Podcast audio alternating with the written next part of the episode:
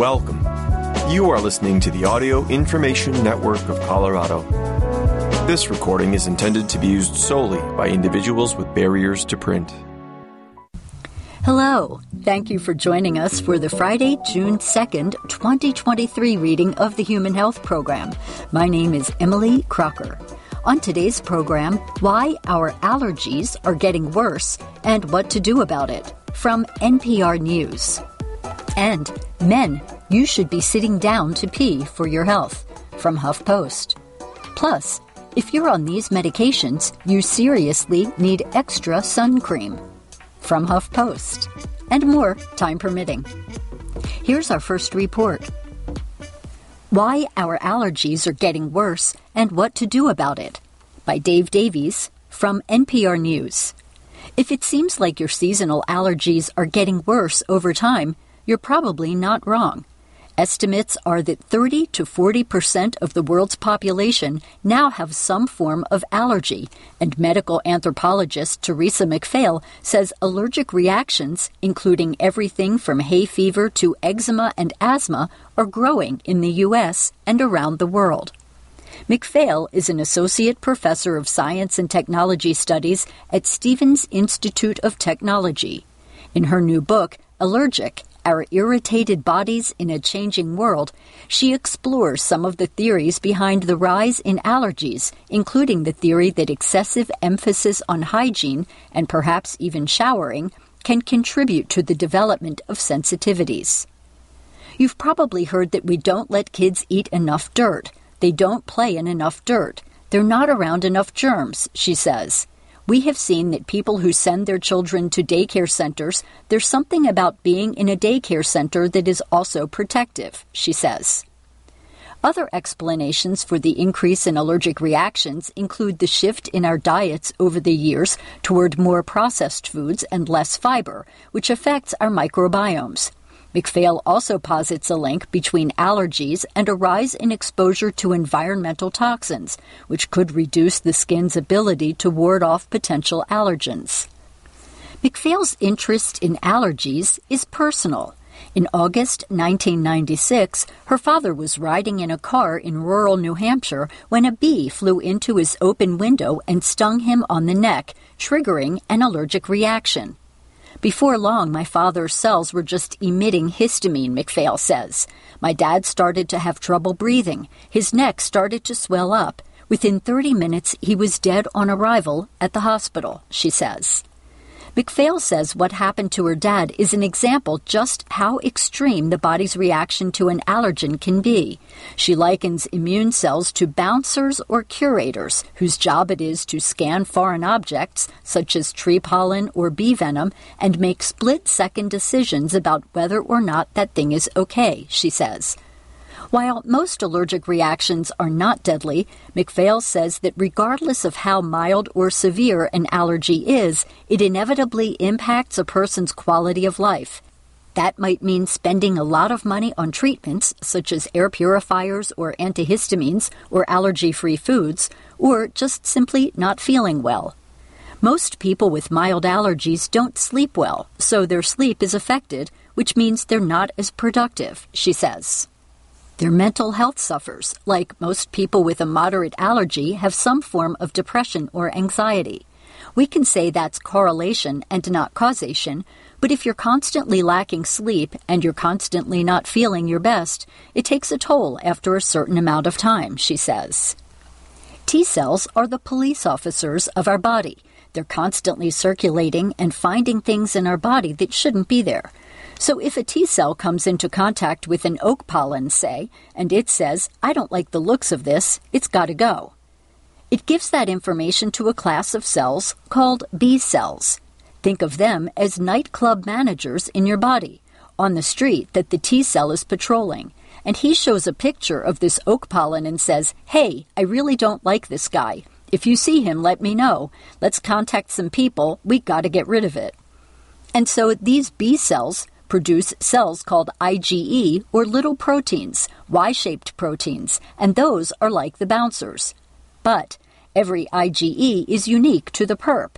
So at the nightclub entrance, you've got a bouncer ready to spot oak pollen, but you've got 50 bouncers out the door all looking for specific things. And so when they see it, or something similar to it, they send out the signal. They alert all of the other immune cells that something's up. You gotta come and take care of this guy. So that's basically going on in your body all the time.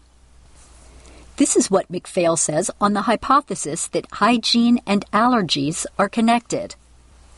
This British researcher, David P. Strachan, did a metadata study. So he kind of looked at all the factors involved in developing an allergy.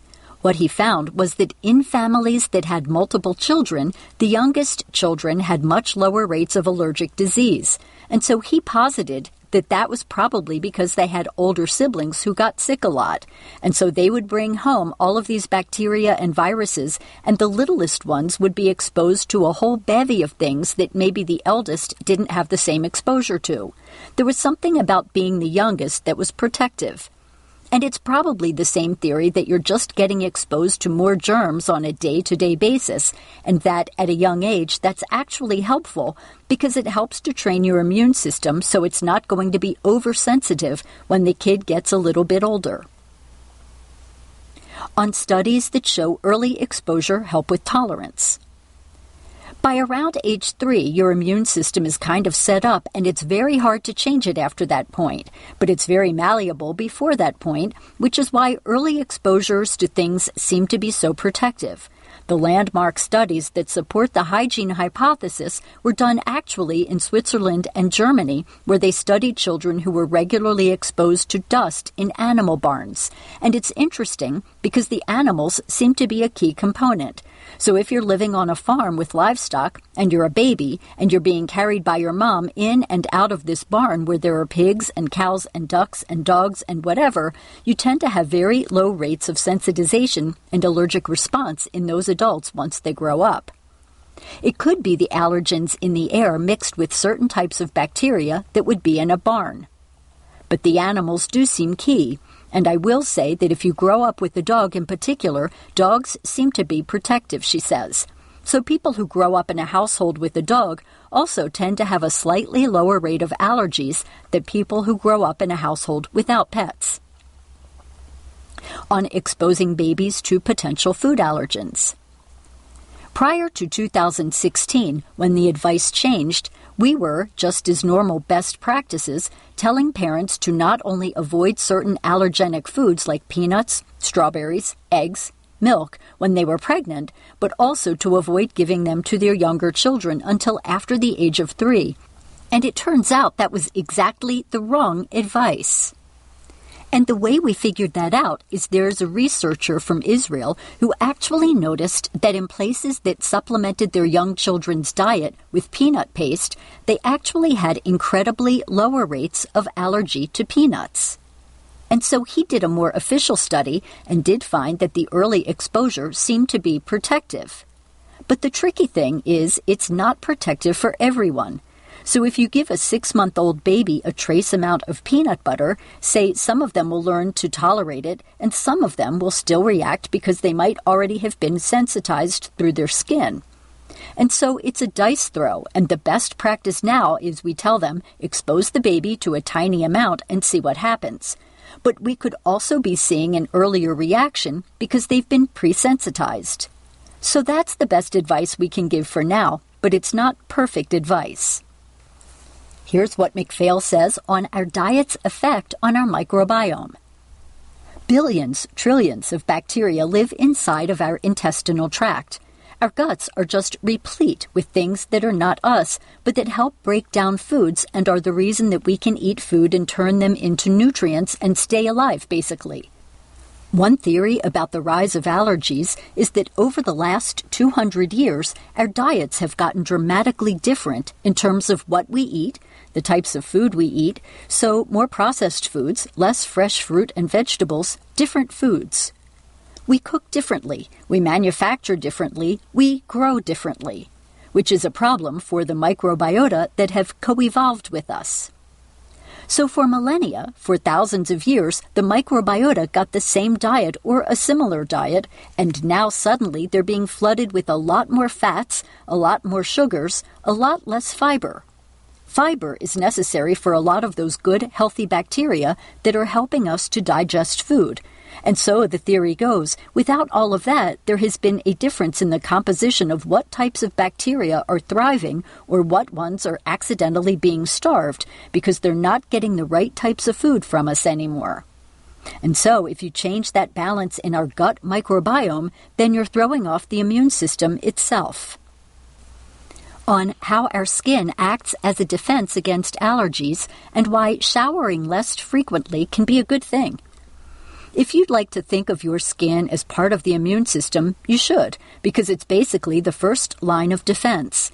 It's what keeps things out, mostly. And what we found is if you use harsh detergents, if you put a lot of things on your skin, you are either stripping the skin, you're killing off the good bacteria, or you're disrupting the delicate balance between fungi and bacteria on your skin, causing a huge problem. Or you're just adding more things that the immune cells in your skin have to deal with. So, probably most people don't realize that there are 85,000 chemicals on the Environmental Protection Agency's Toxic Control Substances Act watch list. That's a lot of different chemicals that we've introduced into our environment that we're inhaling or we're coming into contact with through our skin or eating. So we're just coming into contact with all of these things, and our skin is a barrier. And so one of the theories of allergy causation is the barrier hypothesis. So if you have so called leaky skin, so, if your skin is more porous or is irritated, things are more easily going to get introduced into your immune system, and possibly your immune system is going to decide that thing is not great. MacPhail on house pets developing allergies. I think the fact that we are doing something that is also affecting our pets is the best evidence we have that we're really causing allergies, full stop. There is no evidence that we have that we know of that any animal in the wild develops allergic responses. So, all mammals, all animals have immune systems, but only the ones that live with us are negatively reacting the way that we are. So, in dogs, it will be a lot of scratching, a lot of itch. In cats, it can be scratching, but it can also be wheezing. A lot of cats get asthma just like we can get asthma. For birds, it's the same. It's asthma, an itch, and for horses, it's asthma and itch also. MacPhail says she went to Cornell to their veterinary school, and they said it's absolutely the fact that there's more allergies in pets, except that it's less diagnosed and less surveyed, so we don't have solid numbers. But they've been seeing an increase in rates, and it's becoming a larger problem. Their hypothesis is that it is directly linked to lifestyle, since our pets are living exactly like we're living, and we are also changing their food. So, a lot of this is that we're producing their food exactly the way we produce our food. On municipalities planting more male trees, which increases pollen. Female trees tend to be messier, so they have seeds falling and things like that, so they're harder to clean up after. And so for years it was thought, oh well, let's just have the trees that don't have that problem, except that they're pumping out pollen to pollinate the female trees. And so you accidentally got this imbalance of pollen producing trees. Up next, men, you should be sitting down to pee for your health. Only 24% of British men sit down to pee, according to YouGov data. Experts want that number to rise by Dana McAlpin from HuffPost. Men, grab a seat, take a load off. No, we're not talking about having a rest on the sofa. We're talking about sitting down the next time you head to the loo for a wee. Let us explain. YouGov conducted a 13 country study on men's peeing preferences internationally, and it turns out just 24% of British men regularly partake in a sit down wee. So what, you might ask? Well, it turns out there's actually a whole host of health benefits you could be missing out on if you choose to stand when you urinate. According to the data gathered by YouGov, British men are among the least likely to sit for a wee internationally, with 33% saying they never do so. Dr. Jesse N. Mills, Associate Clinical Professor at the UCLA Department of Urology, previously told Thrillist that sitting down to pee could help men empty their bladders. Sitting down is a better option for men with prostate conditions or men who just can't stand up for a long time, he explained. A lot of guys sit to pee if they can't fully evacuate their bladder. When you sit down, you can use your abdominal muscles more and you get your last few squirts out and feel like you've emptied better, he says. Scientific research backs up Mills, too. In 2014, researchers from the Department of Urology at Leiden University Medical Center discovered that sitting down to pee allowed men to empty their bladders faster and more effectively. Another pro of a sit down pee is that you don't have to worry about getting urine on the floor. Mills said, when you're sitting, you've got better aim. If you're sitting in the right place, then chances are you will get it in the right place. So grab a seat the next time nature calls. Your bladder and housemates will probably thank you for it. Up next, if you're on these medications, you seriously need extra sun cream. Take extra care this summer, your skin will thank you. By Sarah Louise Kelly from HuffPost. During these warmer days, it's important to stay protected from the sun and stay on top of your SPF applications but if you're on certain types of medications, you're at a much higher risk of sun induced illness and injuries. One in ten people in the UK are on mental health medications. These fall under a number of different categories, including serotonin reuptake inhibitors, or SSRIs, tricyclic antidepressants, or TCAs, antipsychotic drugs, or ACDs, and beta blockers, which are often used to treat anxiety. All of these types of medication can make you more intolerant to increased heat and at risk of heat exhaustion and heat stroke. Why do mental health medications make people sensitive to heat? So, while for many of us mental health medications are essential for our well being and functioning as they provide relief from the symptoms of our conditions, they can impact our thermoregulation, the body's way of controlling its internal temperature. According to licensed psychiatrist Dr. Deborah Serani, medications can interfere with hypothalamic set body temperature, impede thermoreceptors, which are nerve endings that detect temperature on our skin and skeletal muscles, and reduce or accelerate sweat production, she says. All mental health medications can put you at an increased risk of heat intolerance, hypertension, fainting from heat, reduced alertness in heat, and lethargy and confusion in heat. This is actually the case year round, but it only feels more apparent in warmer months because the heat outside almost magnifies the internal heat in your body. How to cope with heat intolerance. Dr. Wendy Byrne, a psychiatrist, recommends those who are struggling with heat intolerance use high factor sunscreen and stay out of direct sunlight, keep as cool as possible and drink plenty of water, Follow standard heat wave advice, such as keeping curtains and windows closed, wear loose, light fitting clothing made of natural materials, such as cotton and linen, and wear a hat when outside. Avoid strenuous physical activity and alcohol, and take cool baths or showers to bring your temperature down. Speak to your doctor before coming off medication. Up next, not all carbs are the same. Everything you need to know about complex carbohydrates by Delaney Nothaft from USA Today. Bread, pasta, potatoes, cake. Many of our favorite things are packed with a biomolecule called carbohydrates. We need them. They are what allow our bodies to produce the energy required to maintain life and do awesome things like climb mountains and run marathons. But not all carbohydrates are the same. They can be further classified as simple carbohydrates or complex carbohydrates. What's the difference? To find out everything you need to know about carbohydrates, we spoke with the experts Dr. Julie Chen, an internal medicine physician with Kaiser Permanente in Gaithersburg, Maryland, and Lorraine Fye, a registered dietitian for the Mayo Clinic in Arizona. What's the difference between a simple carbohydrate and a complex carbohydrate?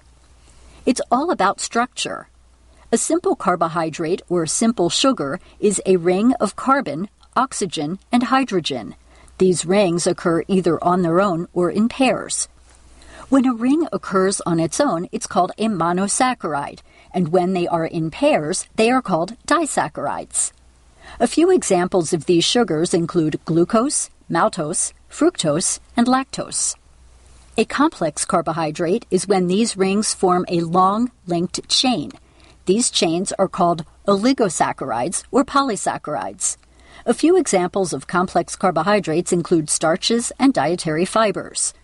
Since complex carbohydrates are longer, they take longer to digest and create more lasting energy than simple sugars. They also won't create sudden blood sugar spikes that can temporarily give you energy, but leave you feeling fatigued after a short period of time.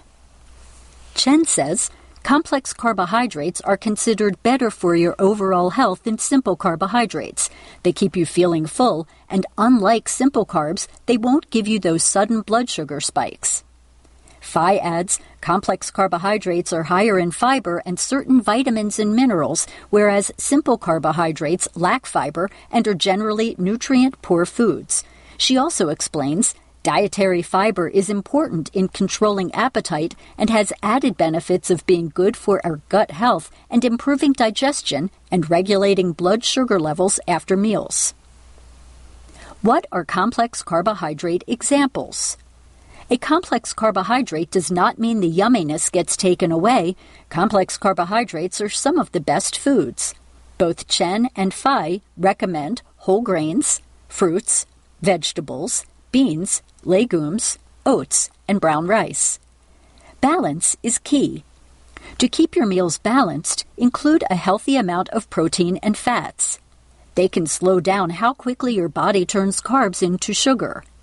And if you have long breaks between meals, grab a healthy snack with about 10 to 15 grams of carbs along with some protein or a little bit of healthy fat, like half a cup of Greek yogurt with fresh berries. It's all about finding that balance, Chen emphasizes. Up next, six cool facts about swimming pools from interestingfacts.com. Feeling the heat? Head to the pool for a dip, a splash, or to swim some laps. Or just immerse yourself in these incredible facts about swimming pools. They might not cool you down, but they will give you something to ponder as you bask in all that beauty and chlorine. Number one, heated pools are old, really old. Think warm swimming pools are a modern invention? Think again. Gaius Maecenas beat modern pool makers to it by about two millennia. The wealthy ancient Roman diplomat and patron of the arts championed luxurious baths heated underneath the floors all the way back in the first century BCE, leading to a boom in warm public baths that, as one historian writes, were hugely prodigal of fuel and finance.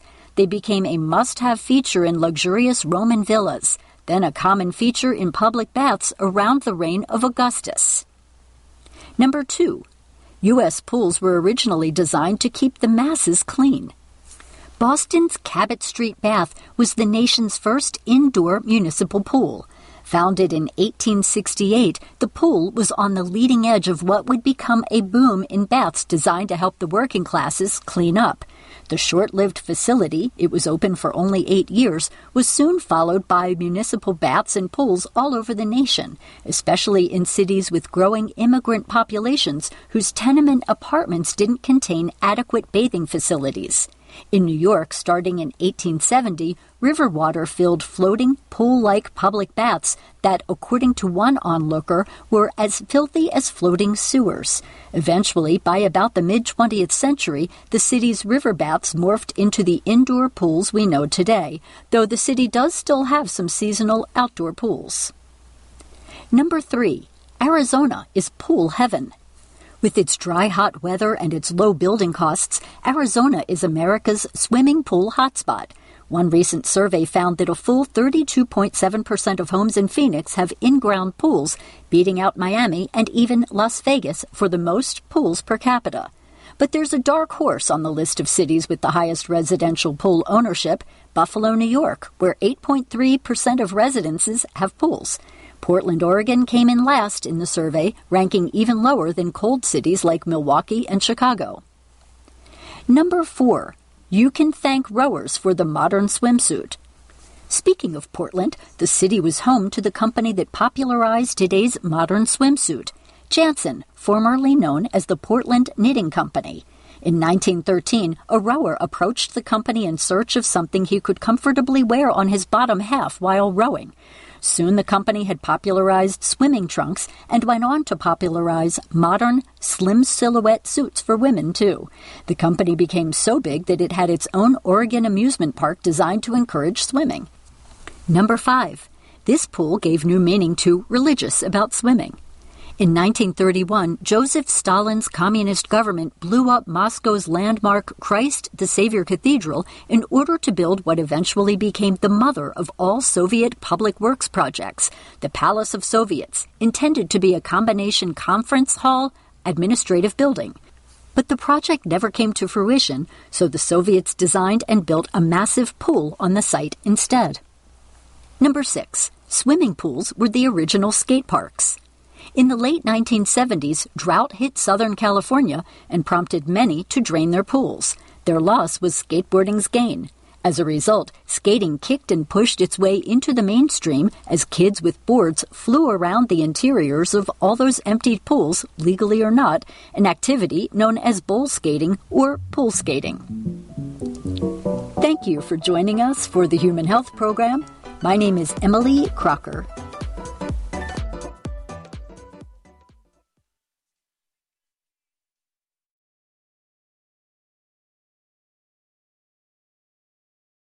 If you enjoyed this program, please register for our free services at www.aincolorado.org or by calling 303 786 7777.